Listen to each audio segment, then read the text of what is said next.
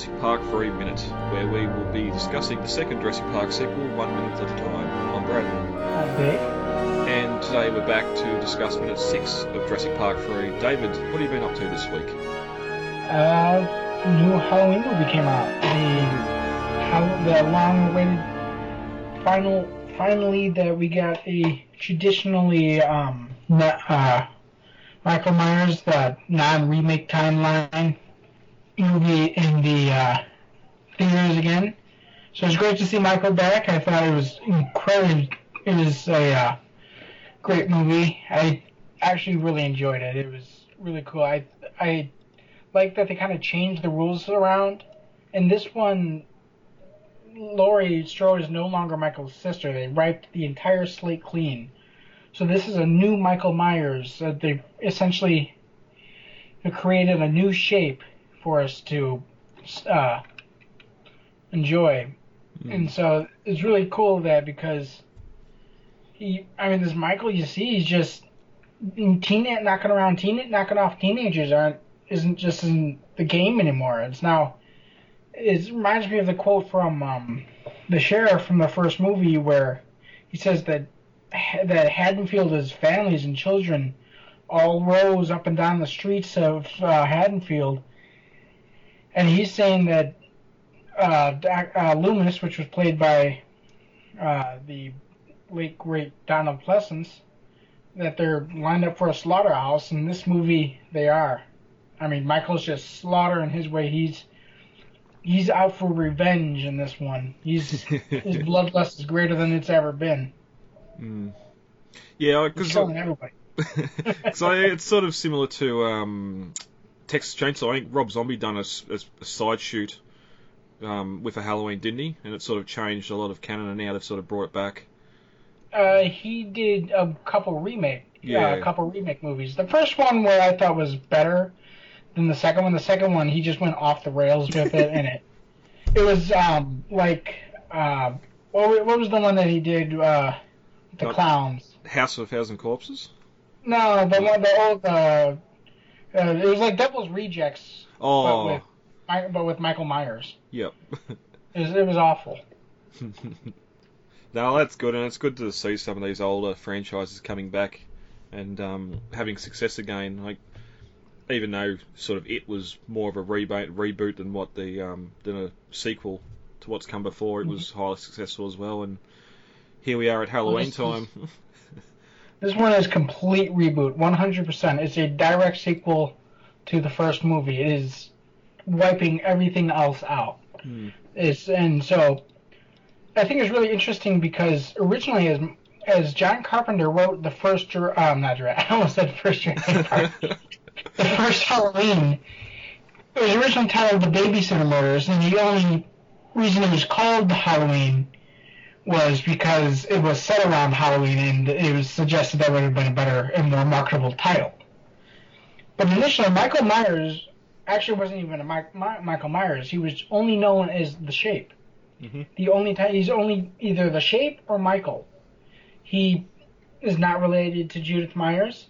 He was not related to Laurie Strode. He was just some random six-year-old boy who decided to go nuts and stab his babysitter and then he breaks out uh, 15 years later and stabs some more babysitters. I it's interesting because it was it was not until Halloween 2 that John Carpenter was contractually obligated to write by Universal Studios that he, he basically bulldozed the, uh, through the script on a six pack of beer, and it's it's not his most inspired work. He was kind of forced to write it by Universal Studios because they sued him to write it, and he just included the sister angle because uh, Universal wanted a um, in, something of interest to give the story more oomph. Hmm. Like they wanted a they wanted a reason uh, to give Michael a reason, and Michael doesn't need a reason. He's just a killer. He he'll go up and down the streets just killing anybody he wants.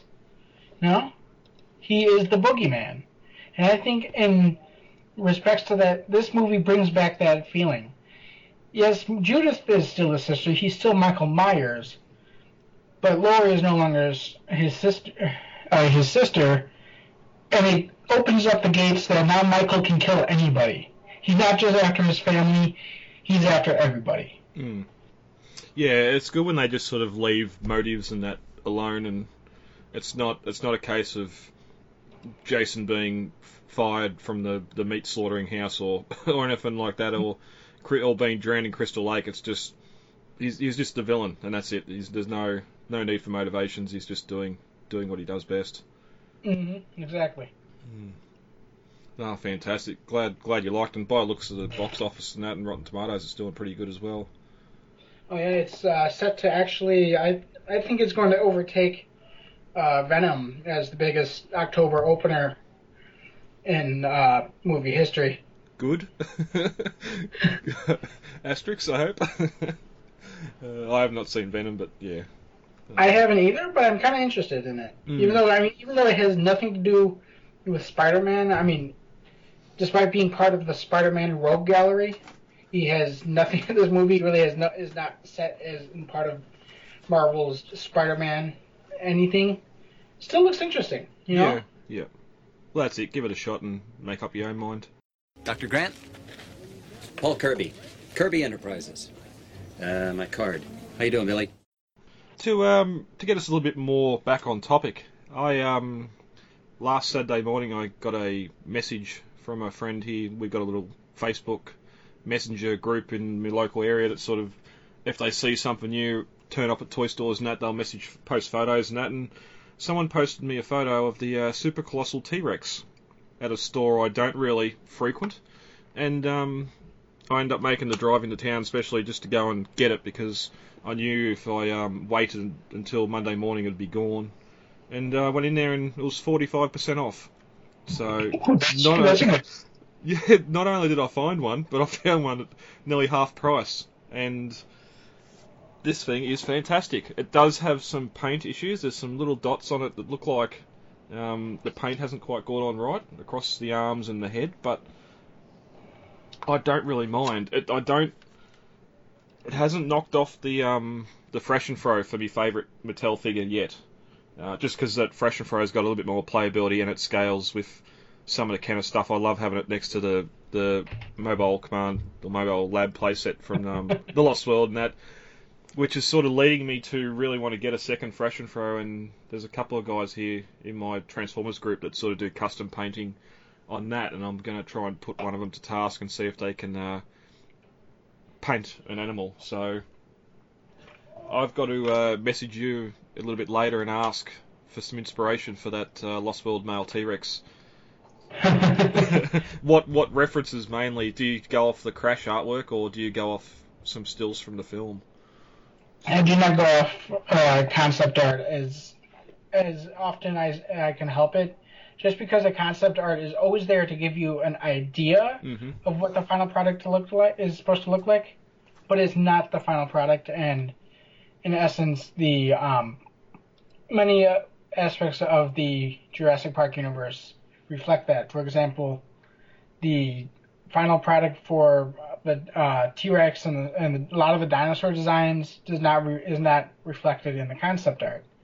Same with um, like even some of the de- building designs. The final approved concept art for the worker village still doesn't look like the worker village as we see it in the movie. Mm-hmm. You know. Yeah, and we'll definitely definitely talk more about that when we get to the lab a little bit later as well. Yeah, no, that's all right. We'll, we'll work something out. In my opinion, is always use the movie or behind the scenes as much as you can. Yep. You do you much you should keep in mind that filters do affect the color of some of uh, dinosaurs and the images in the movie. But if you can get a clear, good shot of something, even if it's even if the best image of it is just behind the scenes image, use that image. Mm-hmm. Use the best lighting lit image you can. Use the clearest you can. I'll send you some stuff.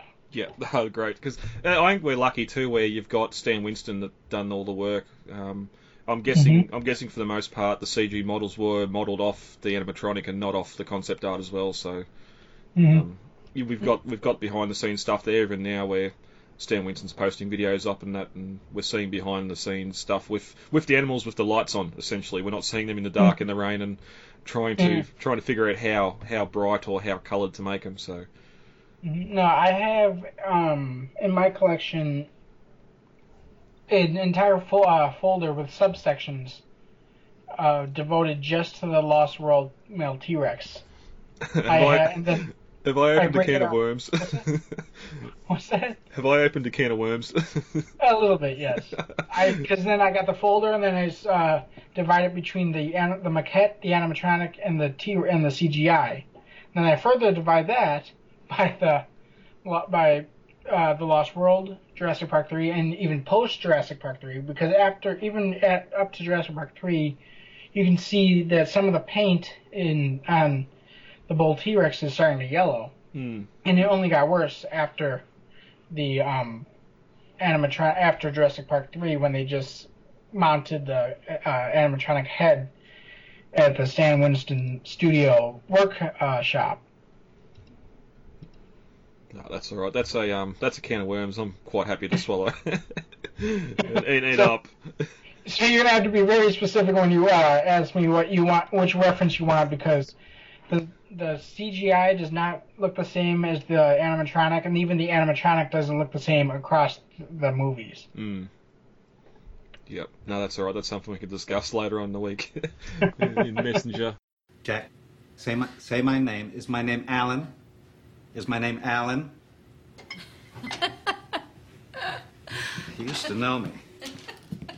That gets us into one news story we're going to hit on here.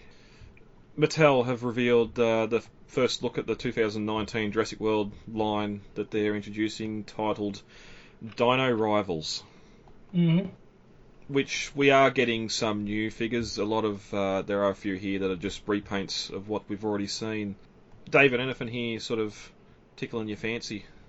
Oh yeah, there's a couple things here. Um, I will say that the uh, Herrerasaurus, I, think that's the the one with the long snout, right? It was red in the last in the first release. Yeah, yep. It's still fugly. it's still ugly, and now they added a looks like a Rhamphorhynchus that is also ugly now, absolutely ugly. Mm. But there are some there are some gems in here. I do like the new um I do like the re- repaint of the Protoceratops. I think it looks more energetic and uh, inviting than the previous paint job, which I found rather dull. We also got the Dracorex, which um I can't tell if it's a retool of the Stygimoloch, but I don't know. It doesn't entice me. The colors are too close to the Stiggy the sculpt is too close to the Stiggy. I, I'm just going to stick with the Stiggy there. Mm, yep. The new, we got a new Velociraptor repaint. Uh, it's uh, repaint of the basic blue pack. I think that uh, Mattel might be going for Echo here. I'm not 100% sure, but it has that kind of mustard yellow color with the blue striping. Mm. It looks a little Echo inspired from Jurassic World. Yeah, and it's good just to just to not get another blue, even though it's the same figure. But um, having this figure to be able to sort of fill out the Raptor pack is um, is good to see. I one disappointment I see here. There's only one vehicle, which is Owen in an ATV that has a uh, Yeah.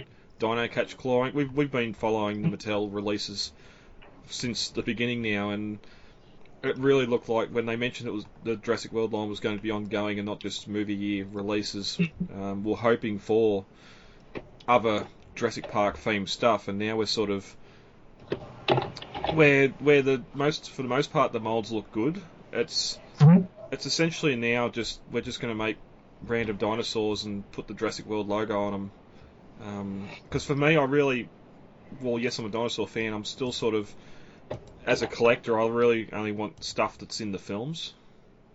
Like it'd be hard as much as I'd like that Dimorphodon. It's sort of, well, it's yes, there was one in the original Kenner line that looks a lot different to this, but although it was in um, Lockwood's museum, wasn't it? Wasn't there? Didn't, didn't the Dimorphodon? Didn't I thought I've seen a pic, a screen cap during the week of that Dimorphodon, even for the Dilophosaurus and that somewhere in um, Lockwood's estate. I I can't remember if it was in Lockwood's Estate or not. Oh, did I say Dimorphodon or Dimetron? Oh no, yeah, Dimetrodon. Dimetrodon, yeah. Lockwood's Estate, and it looks a lot like the one here. Actually. yeah, yeah. Yep. I gotta say, one of the gems out of the out of the um this assortment here, though, is that Styracosaurus. hmm The paint looks absolutely beautiful. I mean, it's kind of muted, but it has this iridescence to it that just looks incredible. It, it I mean, it looks realistic, but it also has this beauty to it. You know, like in the color. Yep. Yep. Um, so yeah, the, also- the few Oh, few sorry. here. They got the the attack pack assortment with some of the smaller ones in it. The strike, savage strike assortment. So they're going for that whole Dino Dino versus Dino thing here, where um, we're going to get to that later on in a few minutes, where we think that was a bad idea. But I love here they've got sort of battle damage. They've got a repaint of the uh, Pteranodon in a lot brighter colours, especially that yellow on the wings. Um, Mhm. and we're getting a plesiosaur, which Yeah. I, I would have loved if this was a redo of the mosasaur mold, but it's not that big. It's only a small, small one, sort of like your, uh, like your Stegosaur and that that come out in the Jurassic World line or Fallen Kingdom line. So that's good to see. We repainted the Stegosaur, What's that? repainted the Stegosaur as well. Yeah, repainted the Stegosaurus and the um, Stygimoloch that I think comes with the tracker set with uh, Owen, Mm, which looks like a, just another repack of his figure. yeah. I think the uh, Plesiosaur is interesting though because this is actually the first Plesiosaur in any, or yeah, actually it is in any um, Jurassic Park toy line. I was going to ask about that because I can't recall um, ever seeing seeing one or dealing with one. And it is, it, it's groundbreaking. Mm. And it's a nice looking figure too. So, Oh yeah, it is. and then we get to uh, the slightly bigger ones. Um, it's not the uh, the Thrash 'n Throw. It's the bite and fight Tyrannosaurus Rex, where there seems to be a little bit more or different articulation in the Mhm. neck. More, more articulation and a duller color scheme that looks a bit more accurate to screen, I think. Yeah, definitely. That darker, so that darker browny color instead of the lighter. In the cur- the current assortment or the current current coloration of the uh, of the Tyrannosaurs have this kind of brownish uh, orange. It's almost like a burnt sepia color. Hmm. Yep, the 90 degree head movement of the head when you push the uh, the action button. Mhm. Um, so yeah, that definitely looks nice, and of course they're uh, re-releasing the Super Colossal T-Rex in the Dino Rivals as well, which sort of looks. There's a bit of extra reddish paint on it that there may be just the the photo, but um, for the most part looks identical to what's already been out. Mhm. Like the the Walmart one wasn't it? That had the um, the battle damage red marks for the cuts on its face and Mm. and. And this one's just a repack. But something actually not pictured here is um, that we have- seen a teaser of is a Concavenator. Mhm. It's uh, like it's similar to the one uh, that was in Lockwood's di- dioramas, but the sculpt is a lot better. It's a lot more accurate, and it's kind of got this charcoal gray coloration with red highlights. I think it looks really, really cool. Yeah, and when we sort of talked, um, talked a few a few months ago when we were sort of getting word of more figures on the way. I think it was after one of the cons that um, it's good just to see an, uh, toys of animals that uh, you wouldn't normally get toys of, whether it's Jurassic or even the third party and all the KO stuff out there. So all those companies that actually do dinosaurs as well. Mm-hmm. Um, but yeah, anything else on those figures you want to discuss before we get into today's minute? Uh, the Allosaurus here, uh, we kind of skipped over that. That's also, um, not the Allosaurus, I'm sorry, the Suchomimus Oh yeah, yep. is also getting a repaint here. And I'm going to admit, I did not care for the, I, when I finally saw it in person, I didn't care for the Suchomimus coloration in this issue. Um, I think in this, the current issue of the uh, gives it kind of an overly aquatic feel. Mhm. and overlay accentuates the spine, which has the sculpt that almost looks like fish fins. I think the browner sculpt that is here in the re-release looks actually a lot better, and I think it looks more Jurassic in a way. Yeah, the colours the colours sort of feel a lot better Mm-hmm. in sort of yeah showing off that spine, especially the ones go up behind the head and that behind the head. Because again, if you're going to put a larger spine on this, then people are just going to think it's a Spinosaur. All right, um, ready to get into minute six. Sure. As we end on minute 5 of Jurassic Park 3, Alan failed in trying to get Jack the parrot to talk.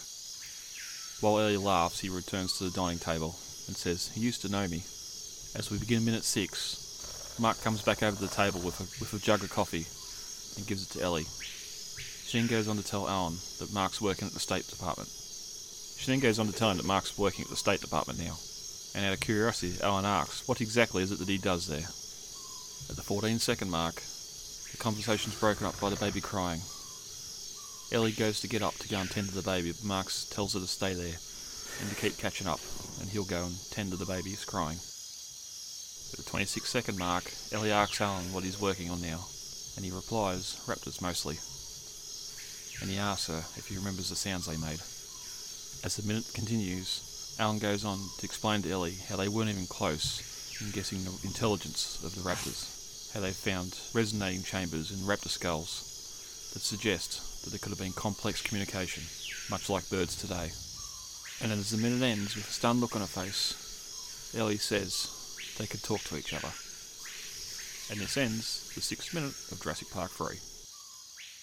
As we end the last minute, Alan sat down at the uh, dining table with Ellie, and Mark had brought over a cup of coffee for Ellie, and um, she's telling Alan that uh, Mark's working for the State Department now, and Mhm. Alan asks what he does, and he explains it's uh, mostly international relations and treaty law, which I still don't really understand how that ties into the end of the film, but we'll get there.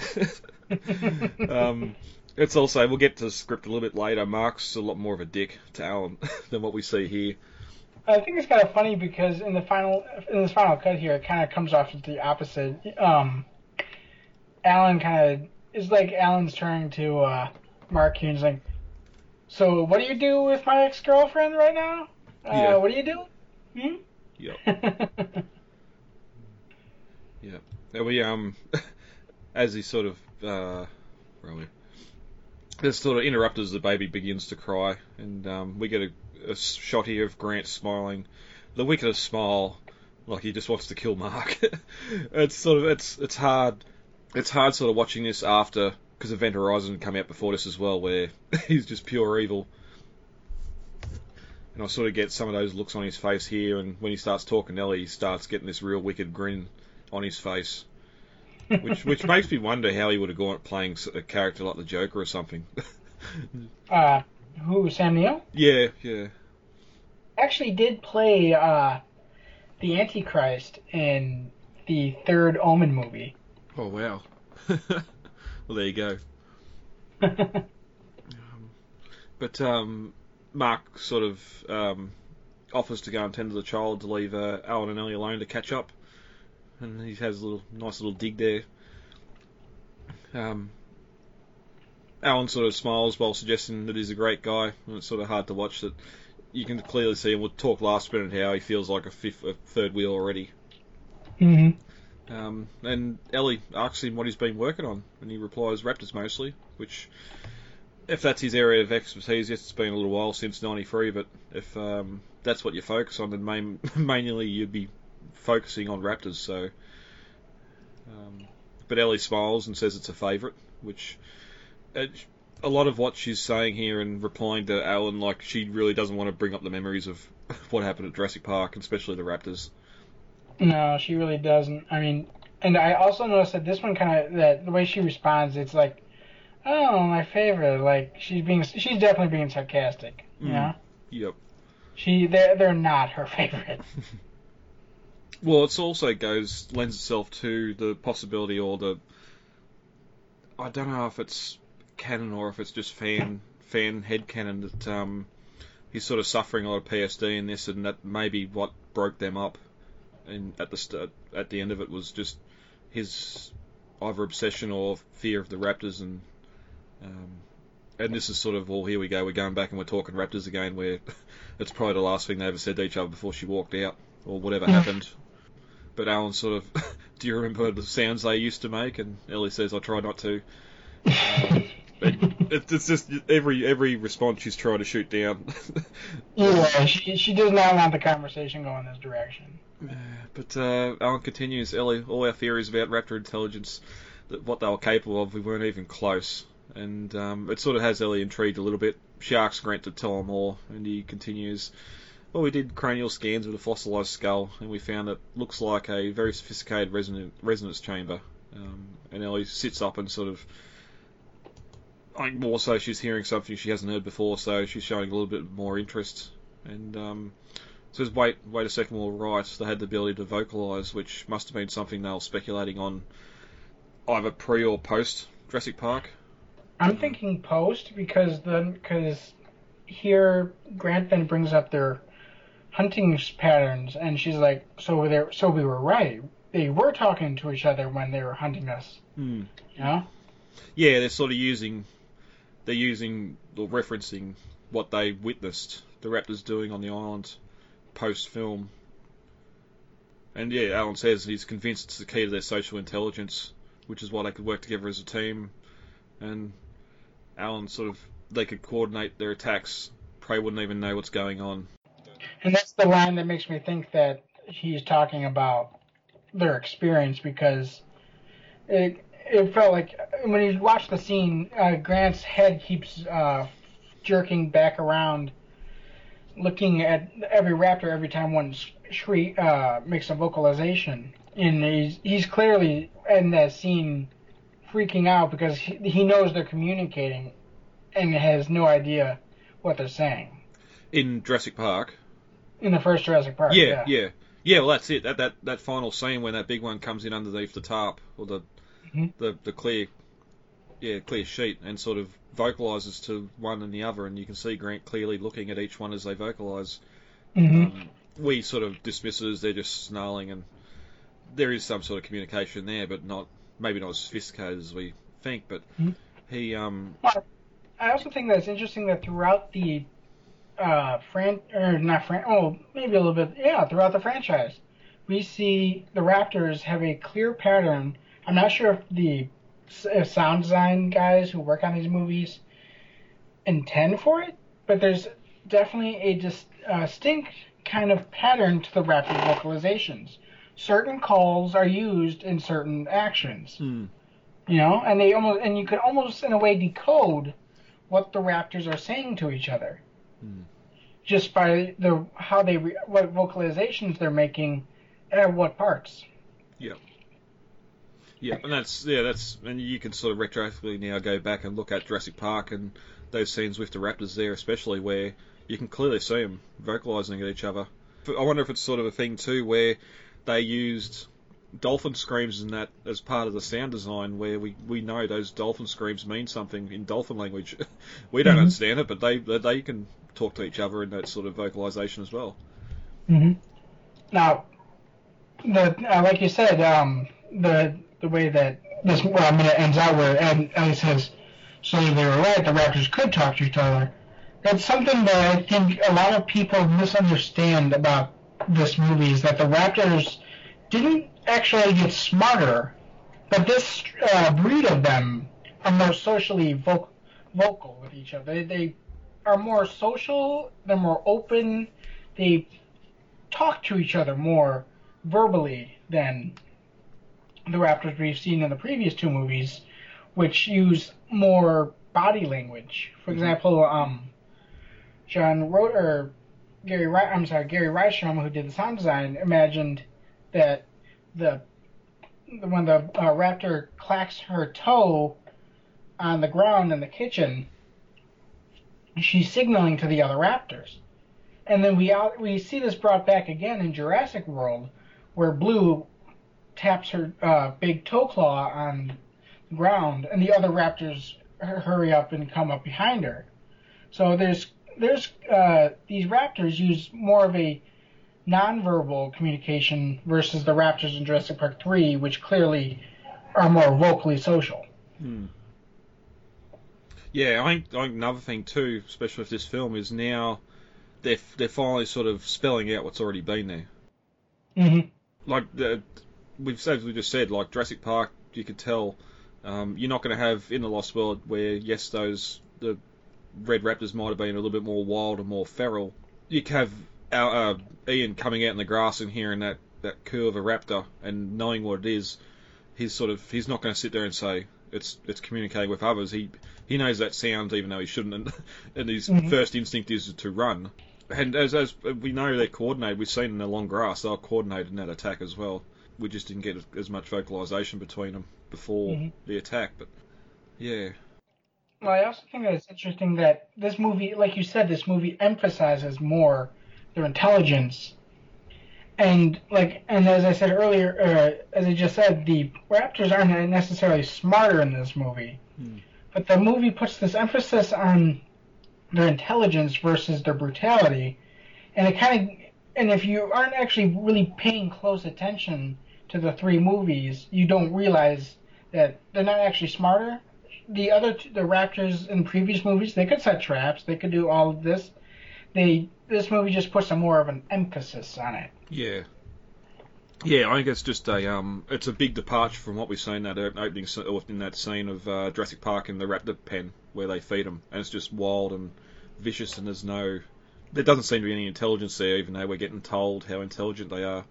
Um, it's just vicious attacking a cow on a string, but Mhm. and al- al- also we we discussed this in the first um, in minute zero when we'll talk about the trailer and that just again how they're trying to push that the Raptors have evolved when no, it's sort of how they've always been. We've just never been really clued into that.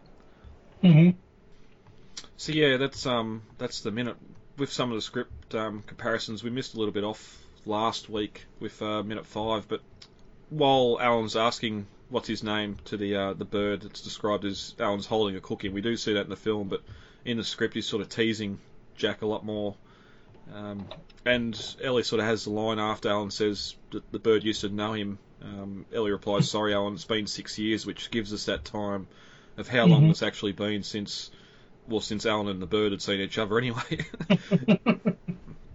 well definitely before um, charlie was born yes, yep. And um, as I said before, when they uh, sit down at the dining table and Alan asks Mark what he does, Mark replies with bravado, bra- bravado, I could tell you, but then I'd have to kill you, which, again, just sort of having that little bit of a dig at Alan. and also, um, there's the other bit when Ellie asks Grant what's he's what's he's been work what he's been working on. Alan has a line before he says the other stuff that um, they have a new site in Montana. Uh, well, until the money runs out anyway, then he sort of goes into Raptors and all that sort of stuff. So um, you know know from that that he's still in Montana and he's just found a new site there where he's trying to find raptors, and we see later he does. And the script sort of speaks of Alan's creepy leaning forward over the table as he's explaining his raptor research to um, to Ellie, and it's sort of he realizes that she's the only one he can really talk to about what they witnessed and experienced on Nublar because she was there with him. Where he's probably had discussions with Billy and other people he works with, but it's not. It's it'd be like an astronaut coming back and telling other people what space is like, or something like that. Yeah. It's- You, you, the other person doesn't really can't have that passion and know what the experience is like unless they're there themselves. and to continue uh, grant's astronaut Oh yeah, uh, comparison here. Billy's Billy's heard the stories, and he wants to see and touch for himself. yeah, You know, yeah. That's it. And we're gonna we're gonna get to more of that as the minutes go on. I think there's a a little bit of a hint to that too when we get to the lecture in a couple of minutes' time as well. hmm Um, but that's uh, that's minute six. Anything else on that you want to discuss before we get heavy for the day? I think we covered that pretty well. All right. If you want to get a hold of us, you can email us at lostworldminute.com. The main website is jurassicminutes.wordpress.com, and you can find the Lost World Minutes and Jurassic Minutes over on Facebook with the uh, pages there. David, where are you on Twitter and Instagram? Uh, Twitter, we are at Jurassic Minute. Uh, Instagram is the Jurassic Minutes Podcast. Some of the worst things imaginable have been done with the best intentions. This is how you make dinosaurs? This is how you play God. If we split up, I'm going with you guys. Dinosaurs lived 65 million years ago. What is left of them is fossilized in the rocks, and it is in the rock that real scientists make real discoveries. Now, what John Hammond and InGen did at Jurassic Park is create genetically engineered theme park monsters, nothing more and nothing less. Are you saying that you wouldn't want to get onto Isla Sorna and study them if you had the chance? No force on earth or heaven could get me on that island.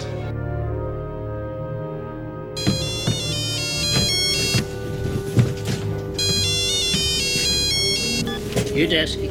Hello? Charlie! Charlie! Hello? Charlie, take the phone to mommy now! It's the it's the dinosaur man!